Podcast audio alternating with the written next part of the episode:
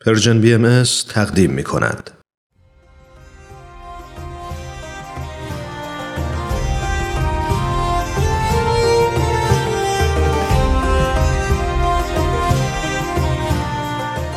سپهر سخن فصل چهارم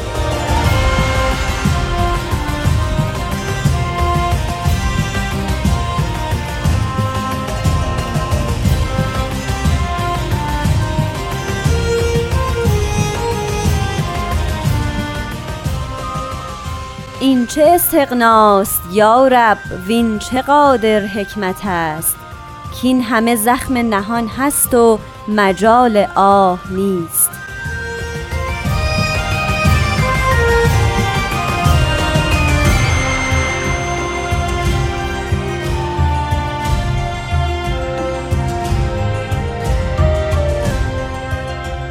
دوستان عزیز سلام. به سپهر سخن خوش اومدین.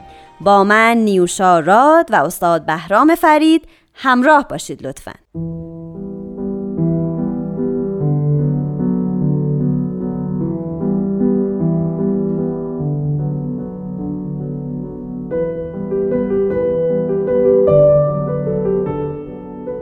حضرت ولی امرالله میفرمایند معالا تمام نبردهای زندگی در درون نفس انجام می‌گیرد. تشکیلات هر قدر وسیع باشد قادر نخواهد بود که مشکلات انفرادی نفوس را حل کرده به پیروزی او کمک نموده و یا از شکست او در این مواقع جلوگیری نماید.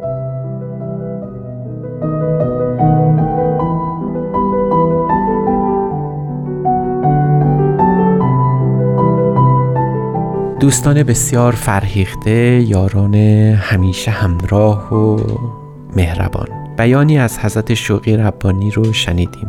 حضرت شوقی ربانی در طول حیات خودشون مخصوصا در 36 سال دوره قیادت خودشون در رهبری جامعه باهایی کوشیدند که نظم بدی رو برای ما محقق کنند. در واقع ایشون نظم بدی رو بر دو رکن استوار کردند. که در یکی از برنامه های پیشین راجع به اون سخن گفته شد. این دو رکن ولایت در رکن بیت لعظم بود. این دو دارای تشکیلاتی است یعنی به عبارت دیگر نظم بدیع الهی یک نظم اداری هم داره که در آین بهایی اصولا تحت مفهوم تشکیلات بهایی از اون سخن گفته شده. یعنی نظم بدی یک مفهوم بسیار گسترده است که نظم اداری بخشی از اون محسوب میشه. در نظم اداری اون دو رکن یعنی رکن ولایت و رکن بیت حضور دارن. در این بخش اداری که تشکیلات هست شاید قله اون بیت لعظم و پایین ترین سطح اون زیافات 19 روزه در آین باهایی است. شاید بشود در برنامه های دیگری راجع به زیافت 19 روزه صحبت بیشتری کرد. اما امروز قصد این است که از اهمیت تشکیلات باهایی گفته شود که چقدر حضرت شوقی ربانی در طول 36 سال به تأسیس استحکام و قدرت اون کوشیدن و سعی کردند که این تشکیلات حضور بسیار مؤثری در زندگی هر فرد باهایی داشته باشه. برای ما با سه موضوع اساسی در آثار حضرت ولی امرالله روبرویم فرد جامعه و تشکیلات. هر سه در یکدیگر اثرگذار و از یکدیگر متأثرند. هم مؤثرند هم متأثر. در این میان شاید مرکزی ترین و اصلی ترین اونها فرد باشه. و شاید در هیچ یک از آثار حضرت ولی امرالله نیست که ما این مفهوم فرد به عنوان مرکز دایره تشکیلات و مرکز حیات جامعه نرسیده باشیم و ندیده باشیم. در تمام آثار ایشون به این مفهوم اشاره کردن. هر چقدر تشکیلات قوی و قوی تر باشه پخته تر و کامل تر باشه و هر چقدر جامعه فرهیخته تر و به اخلاق و به قوانین و به آداب خودش پایبندتر و اصول خودش رو بیشتر حفظ بکنه. اما همچنان بر طبق این بیان حضرت شوقی ربانی این فرد است که تصمیم می‌گیره که در این جامعه و در اون تشکیلات به چه نحوی قیام کنه و به چه نحوی زندگی کنه. حضرت شوقی ربانی میفرمایند معالا تمام نبردهای زندگی در درون نفس انجام میشه. یعنی این فرده که باید تصمیم بگیره که زندگی روحانی خودش رو زندگی دنیوی خودش رو چگونه ترسیم کنه چجوری تدوین کنه که با اون تشکیلات و با اون جامعه هماهنگ و کاملا مطابقت داشته باشه. معلومه که زندگی فرد دچار تمام سختی های خودش هست. حضرت ولی امرولا در یک بیانی می‌فهمند شاید مبهمترین موضوع و پر ترین مفهوم مفهوم سعادت. یعنی هیچ کسی نیست که تعریف درستی از سعادت و خوشبختی و نیکبختی ارائه کنه. هر کدوم از مکاتب فلسفی یا مذاهب دینی به نوعی سعادت رو تعریف می‌کنن. اما حقیقتا مفهوم روشنی از اون نشد نتوان ارائه داد. اینکه سعادت چیست و آدمی هر همیشه در پی این است که به سعادت برسه مفهوم بسیار بسیار پیچیده و مبهمی است و شاید هرگز نتوان به سعادتی که انسان از خود توقع داره نائل شد. اما این است که نهایتا هر اتفاقی که در بیرون از حیات فرد صورت می‌گیره در تشکیلات و در جامعه قبل از اون در وجود فرد رخ داده باشه.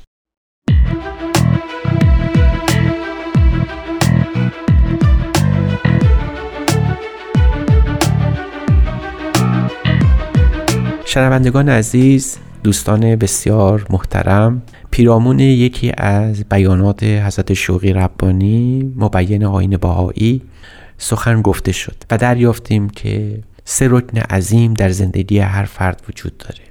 خود او فرد تشکیلات و جامعه. از نظر حضرت شوقی ربانی و طبق هدایت ایشون تمام رخدادها یعنی هر چه که در تشکیلات و در جامعه رخ میده به نوعی در گروه زندگی فرد است. یعنی فرد است که با حیات خودش به اون دو کمک میرسونه یاری میرسونه یا حتی خدای ناکرده مانع قوام و حیات حقیقی اونها دو رکن دیگر شود. یعنی جامعه و تشکیلات. از این روز که حضرت شوقی ربانی میفرمند معالا تمام نبردهای زندگی در درون نفس انجام می‌گیره یعنی این نفسه که در ما کارسازه. این این نوعی از اخلاق مداری ماست یا بی اخلاقی ماست که در وجود ما شکل می‌گیره و بعد در جامعه و در تشکیلات خودش رو عیان می‌کنه. یعنی اگر قرار باشید فردی نتواند اونطور که شایسته است و بایسته است و لیاقت اوست. از خدا بهره ببره از اخلاق خدا سود ببره زندگی روحانی خودش رو قوام بده. اگر نتواند آنچنان که شایسته یک انسان زندگی بکنه شاید تشکیلات و جامعه به او نتوانه کمک بکنه. اگر تشکیلات در نهایت قدرت باشه و فرد نخواد که حیات روحانی خودش رو تعالی ببخشه و ترقی بکنه و زندگی روحانی خودش رو هر روز به خدا نزدیکتر کنه و به اون قربیت آستان نرسه شاید از هیچ از او هیچ کمکی بر نیاد و حتی نتونه جلوی اون موانعی رو بگیره که انسان خودش برای خودش به دست خودش تعبیه کرده و مانع خودش شده. به تعبیر ملیح حافظ تو خود هجاب خودی حافظ از میان برخیز.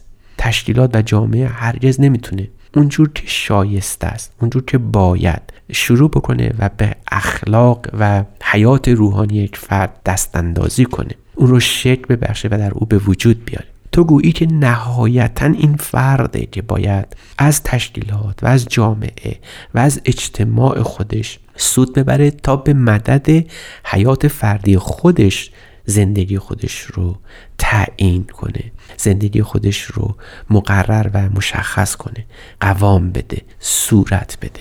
ما پیش از این دیدیم که چقدر در آثار حضرت عبدالبها مبین آین بهایی و حضرت بهاءالله و حضرت باب تاکید شده بود بر اینکه نفس در انسان وجود داره که به دو سو متوجه است. به تعبیر برلز پاسکال اون فیلسوف فرانسوی انسان در گروه دو بی نهایت بی نهایت زیبایی و بی نهایت زشتی. هر فرد انسانی در نوسان میان این دو بینهایت آنچه را که به تعبیر خیر و شر یا زیبایی و زشتی یا نیک و بد اسم گذاشتن این نفس ماست که در این نوسان داره دائما جولان می‌کنه. از یک سو خودش را از زندگی این نفس اماره می‌خواد نجات بده. از طرف دیگه میل به این داره که نفس راضی مطمئنه الهی بشه. شاید تشکیلات به ما هیچ کمکی در انتخاب این دو زندگی نکنه شاید جامعه قدرت نداشته باشه که ما رو در این دو در انتخاب این دو سو یاری برسونه.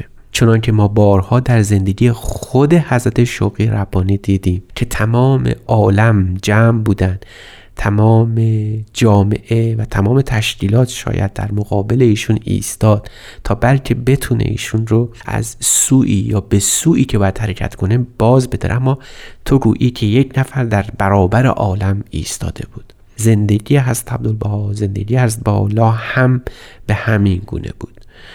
شاید بشود گفت که زندگی حضرت اعلی با یک نفس شروع شد. یک نفس بر برابر عالم یک نفس در برابر تشکیلات. پس این زندگی از این حیاکل قدسیه قوتی است برای هر فرد در آین باهایی که بداند که یک فرد در مقابل یک عالم می‌تواند ایستد به شرط اون که به اخلاق و ملکات و فضائل اخلاقی آراسته باشه